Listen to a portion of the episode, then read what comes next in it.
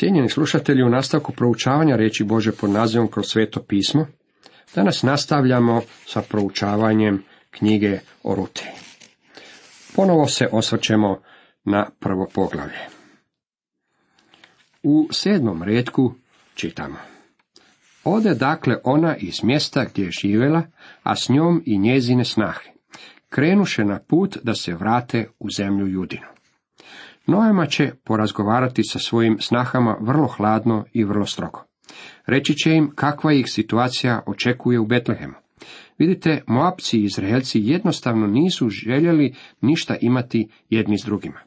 Izraelci nisu imali ništa s Moapcima, baš kao što kasnije nisu imali ništa ni sa Samarijancima.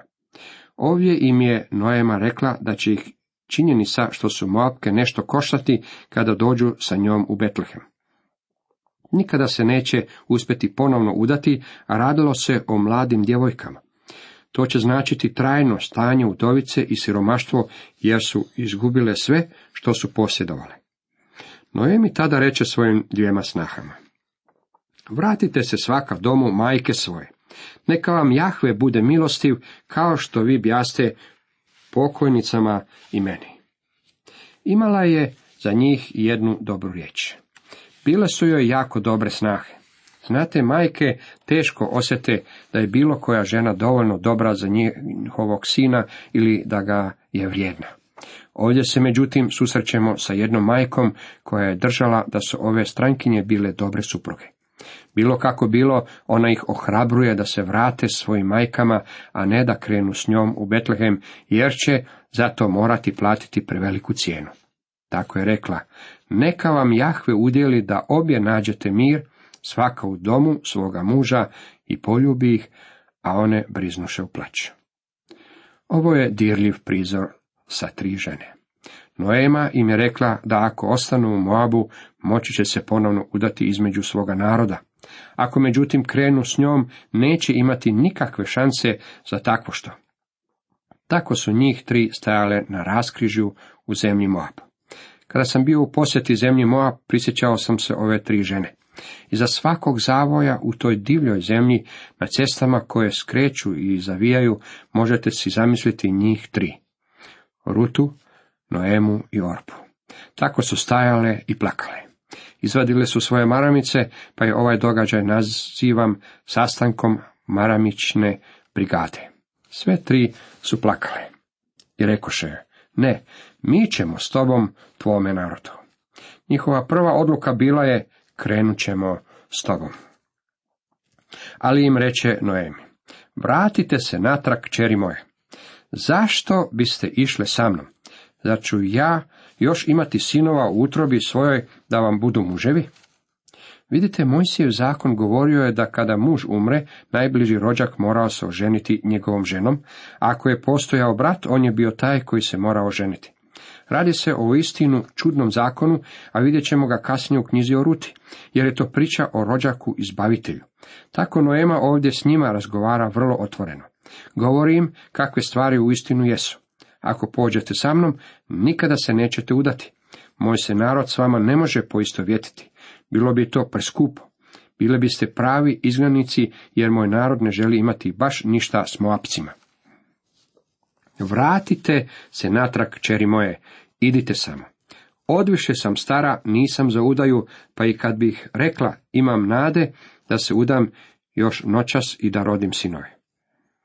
Tako ih je Noema poticala da ostanu u svojoj zemlji. Objasnila je mi to vrlo zorno.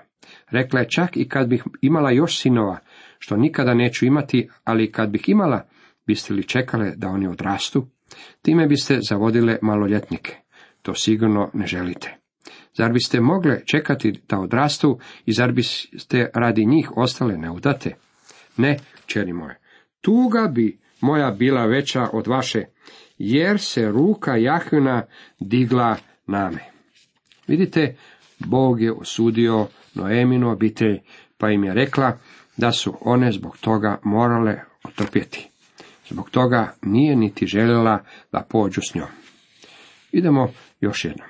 One i opet zaplakaše i zajecaše. Orpa poljubi svoju svekrvu i vrati se, a Ruta ostade s njom. Sada smo došli do razilaženja putova. Kao što sam već rekao, možete doći na bilo koji zavoj, na bilo kojoj cesti u Moabu i zamisliti se te tri žene. Da smo vi i ja prolazili onuda, dragi moji prijatelji, u ono vrijeme, te da smo vidjeli tri žene odjevene u istočnjačku odjeću kako plaću, sigurno ne bismo pomislili da se događa nešto vrlo važno. Međutim, dragi moji prijatelji, reći ću vam koliko je ovaj rastanak bio važan. Odluka donesena ondje odlučit će hoće li se gospodin Isus roditi u Betlehemu ili neće. Da ondje nije bila donesena ispravna odluka, mogli biste jednako tako poslati riječ mudracima da ne dolaze jer se on neće roditi ondje. Nama se to možda ne čini važnim, ali je tako bila donesena vrlo važna odluka. Nalazimo da je Orpa poljubila Noemu, a Ruta je ostala s njom. Orpa se okrenula i to je bilo upravo ono što je Noema i rekla.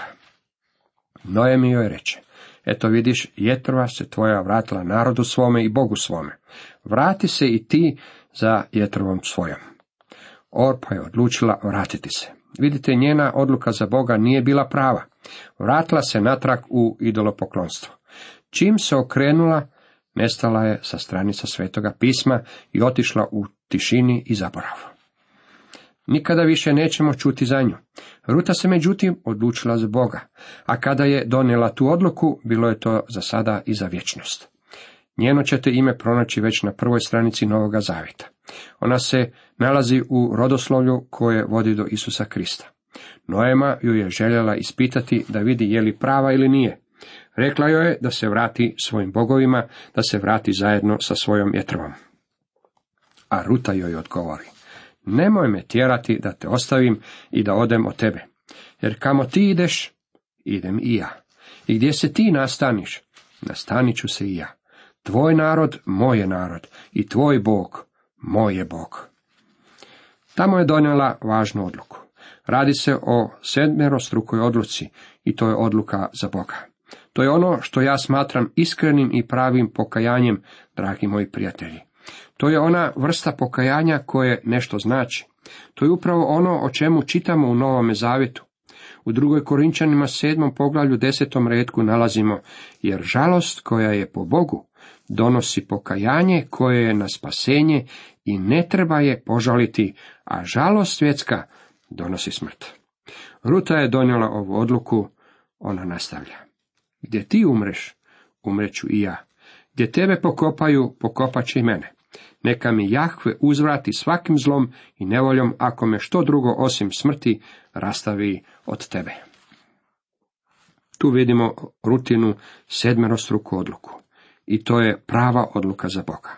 Volio bih da to zapazite jer je ovo vrlo važno u današnjem vremenu kada vjernici prave veliku stvar od svoje odluke za Boga i svoga posvećenja i predanja Bogu. Pa Bogu obećaju svakojake stvari. Međutim, ništa od toga ne sprovodi se u život. Vjerujem da nas Bog drži za našu riječ. Ono što nam je danas potrebno jesu ljudi koji će donositi istinske odluke za Boga. Odluko koju je donijela Ruta spada u takvu vrstu odluka. Ruta je kao prvo rekla, kamo ti ideš, idem ja. Drugim riječima rekla je Noemi, odlučila sam poći s tobom i idem s tobom. Ne koristim to samo kao putovnicu za ulazak u Palestinu. Druga stvar u njenoj odluci je, gdje se ti nastaniš, nastanit ću se i ja. Drugim riječima, ne samo da će poći sa Nojemom, već se također i poistovjetila s njom. Prihvaćam tvoje siromaštvo. Ona sada nosi isto prezime, jer se udala za sina Sunčane Veselić, pa je odlučila ostati s Noemom do kraja. Njena treća izjava, tvoj narod, moj je narod. Ostavljam svoj narod i do poklonike, te se poistovjećujem s Božim narodom. Dragi moji prijatelji, odluku za Boga ne možete donijeti u punom smislu te riječi ako se ne poistovjetite s Božim narodom. Drugačije je nemoguće. Ruta je to znala. Rekla je, rekla si mi da ću biti izgnanik. U redu, bit ću izgnanik, ali će tvoj narod biti i moj narod. Zatim nalazimo četvrtu izjavu. Tvoj Bog, moj je Bog. Sada mogu objasniti zašto je Ruta odlučila udati se za boležljivog mladića koji se doselio u susjedstvo, koji je došao iz kuće kruha i slavljenja u obećanoj zemlji. Razlog je, mislim, očit. Po prvi puta ta je djevojka čula za živog i istinitog Boga. Susrela je obitelj koja je poznavala živog i istinitog Boga, pa se udala u tu obitelj, jer je i sama upoznala živog i istinitog Boga. Tvoj Bog, moj je Bog. Kakvu li je odluku donijela? I ne samo to, već gdje ti umreš, umreću i ja.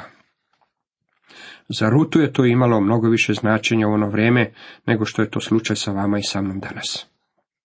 U stvari je rekla ovo, Izraelova nada je i moja nada. Vidite, Izraelci su vjerovali da će jednoga dana biti uskrišeni od mrtvih kako bi živjeli u toj zemlji. Takvu nadu imao Abraham. Nikada nije vjerovao da će otići u nebo. Vjerovao je da će biti uskrišen od mrtvih ovdje dolje na zemlji i to je razlog zbog kojeg je kupio špilju Makpelu i u njoj pokopao svoju ljubljenu Saru, a i on sam bio je pokopan ondje. Izak je imao tu istu nadu, a čak i stari Jakov, koji umro u Egiptu, rekao da želi biti pokopan ondje gdje su pokopani i njegovi očevi. Bilo je to zbog toga što su imali nadu u uskrsnuće mrtvih. Tražili su grad s temeljima kojemu je tvorac i graditelj Bog, kako čitamo u Hebrejima 11.10, koji će jednoga dana biti stvarnost na ovoj zemlji. To je starozavjetna nada. Kada je gospodin Isus svojim učenicima u gornjoj sobi u Evanđelju po Ivanu 14.2 rekao, idem vam pripraviti mjesto izvan ove zemlje, to je, vidite, bilo potpuna novost. Božje obećanje Abrahamu bilo je da će imati vječno prebivalište na ovoj zemlji. Ruta je rekla ne samo da će umrijeti ondje gdje umre i Noema, već također i gdje tebe pokopaju, pokopat mene. Vidite, njena je nada bila u toj zemlji, baš kao što je to bila nada Abrahama, Izaka i Jakova. Ruta je imala starozavjetnu nadu. Sedmi dio njene odluke je sljedeći. Neka mi Jahve uzvrati svakim zlom i nevoljom, ako me što drugo, osim smrti, rastavi od tebe. Kakvu odluku je donijela? Rekla je, nisam tu odluku donijela za jedan dan ili jedan sat. Donijela sam tu odluku za sadašnjost i za vječnost. Ono što vidimo ovdje u knjizi o Ruti je iskreno i pravo pokajanje. Danas slušamo jako puno o pokajanju, a prosječno svačanje je takvo da se pokajanjem smatra proljevanje nekoliko suza. Sjetit ćete se da u drugoj Korinčanima, sedmom poglavlju, desetom redku piše, jer žalost koja je po Bogu donosi pokajanje na spasenje, što je žalost ovoga svijeta, to je proljevanje suza. Svjetovan čovjek može liti suze. Pogledajte ponovno na raskrižje na kojem stoje ove tri žene. Orpa je prolila jednako suza kao i ruta. Njena je maramica bila jednako vlažna kao i rutina. Koja je razlika između te dvije žene? Razlika je potpuno očita. Orpa je prolila mnogo suza, ali njene suze nisu bile suze istinskog pokajanja. Što je pravo pokajanje? Grčka riječ upotrebljena u drugoj Korinčanima 7, desetom redku je metanoija, ona znači predomisliti se. To znači ići u jednom smjeru, zatim se predomisliti, okrenuti i krenuti u drugome smjeru. Mnogi ljudi dođu do toga da se presvedočeni i da imaju nakanu promijeniti se, ili barem to kažu, zatim proliju nekoliko suza, ali nastave ići istim putem. Upravo je to učinila Orpa. Prolila je suze zajedno sa Rutom, ali se nije okrenula i pošla u Betlehem, te zauzela stav za Boga. Vratila se u idolopoklonstvo. Postoji mnogo ljudi koji su takvi. Oni samo proljevaju suze. Suze nisu pokajanje, dragi moji prijatelji, iako mogu biti nus proizvod pokajanja. Moj otac znao mi je pričati o parabrodu koji je vozio rijekom Mississippi dok je on još bio dječak. Rekao je da je imao maleni parni kotao i veliku zviždaljku. Kada je brod plovio uzvodno i zazviždio u zviždaljku, počeo bi ploviti nizvodno jer nije imao dovoljno pare za oboje. Danas postoji mnogo takvih ljudi. Imaju veliku zviždaljku i malešni kotao. Nikada nisu došli do spasonosne spoznaje o Kristu. O, proliče oni mnoge suze zbog svojih grijeha, zviždašće u zviždaljku i vrlo su emotivni kod toga. Vole davati svjedočanstva puna osjećaja. Međutim, njihovi životi nisu sukladni tim riječima. Znam nekoliko ljudi koji znaju rasplakati ljude kada ustanu i daju svoje svjedočanstvo. Glas im je vrlo plačljiv, ali tim ljudima nikada ne bih vjerovao. Mislim da uopće nisu nanovo rođeni, samo su osjećajni, nalikuju orbi. Tijekom svoje propovjedničke službe naučio sam stavljati manje pouzdanja u suze nego što sam to običavao ranije. Shvatio sam da je plaći sestre znaju liti suze, ali istinske i prave odluke oni ne donose. Ponekad čovjek može biti suhih očiju donijeti odluku za Krista koja je istinska i prava. Pred mnogo godina, kada sam još bio pastor, dva su bračna para izišla na poziv u uskršnje nedeljno jutro. Jedan je bračni par ridao po cijeloj crkvi. Plakali su i jecali, tako da nitko nije uspio shvatiti ono što su govorili. Međutim, u velike su impresionirali službenike u crkvi koji su držali da je taj bračni par istinski spašen. Nisu to bili. Izvlačio sam ih iz dva kulta. Pastor koji je došao nakon mene rekao mi je da je morao činiti to isto.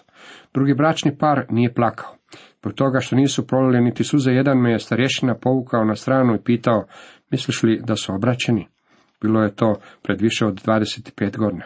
Svako malo susretnem se s tim ljudima i oni još uvijek stoje čvrsti za gospodina. Htio bih vam postaviti jedno vrlo osobno pitanje. Jeste li uistinu donijeli svoju odluku za Krista ili ste samo prolili nekoliko suza? Suze su same po sebi beznačajne, a žalost ovoga svijeta rađa smrt, dragi moji prijatelji, pa ovako pokajanje nije dobro. Zbog pokajanja koje iskreno nikada se nećemo pokajati. Ono vodi u spasenje i vi ćete biti istinski spašeni, kao što je to bila i Ruta. Ruta je donijela pravu, čvrstu i istinsku odluku za Boga. Rekla je, prihvaćam siromaštvo, prihvaćam da budem izgnanik, također prihvaćam činjenicu da ostanem udovica ostatak života. Bila je spremna prihvatiti to kako bi zauzela stav za Boga. Donijela je odluku da se vrati u Betlehem s Nojemom. Sunčana Veselić dobro je poznavala Rutu. Videći gdje je tvrdo naumila da ide s njom, presade je odvraćati. Znala je da kada ova djevojka donese odluku, onda je to prava odluka i ona kod nje stoji. Zato Ruti nije trebala reći ništa drugo. Tako krećemo s njima. Tako su zajedno išle dok ne dođoše u Betlehem. A kad dođoše u Betlehem, sav se grad uzbudi zbog njih. Ma je li ovo Noemi? Pitahu žene. Sada su se vratili. Izgubljena obitelj vraća se kući. Međutim, sada to više nije obitelj. U stvari, vratila se samo udovica Sunčana Veselić, koja uopće ne izgleda poput Sunčane Veselić, a s njom je došla i jedna djevojka, strankinja, Ruta. Ljudi u gradu pitali su se, je li to Noema? Je li to Sunčana Veselić? A ona im odgovaraše, ne zovite me Noemi, nego me zovite Mara, jer me Šadaj gorčinom ispunio. Odavde sam otišla punih ruku, a sad me Jahve vraća bez igdje ičega. Ne znam previše o matematici, ali ovo znam. Dalek je put od punog do praznog. Imati ništa, imati sve je toliko daleko da dalje ne može biti. S jedne strane je pun, a s druge strane je prazan. Noema je krenula puna, vratila se prazna. Dragi moji prijatelji, moram reći ovo. Ako ste Bože dijete, blagoslovljeni ste svakim duhovnim blagoslovom na nebesima i imate sve što vam je potrebno u Kristu. Kada otiđete od njega, izgubite svoje zajedništvo s njim, jednu ćete stvar ubrzo shvatiti. Shvatit ćete da u dalekoj zemlji dobivate svoju kaznu i batine, te ćete se vratiti kući prazni. I stvarno pod time mislim prazni.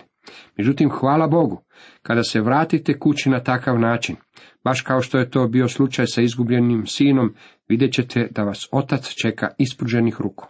On će vas blagosloviti na način kako vas ranije nikada nije blagoslovio.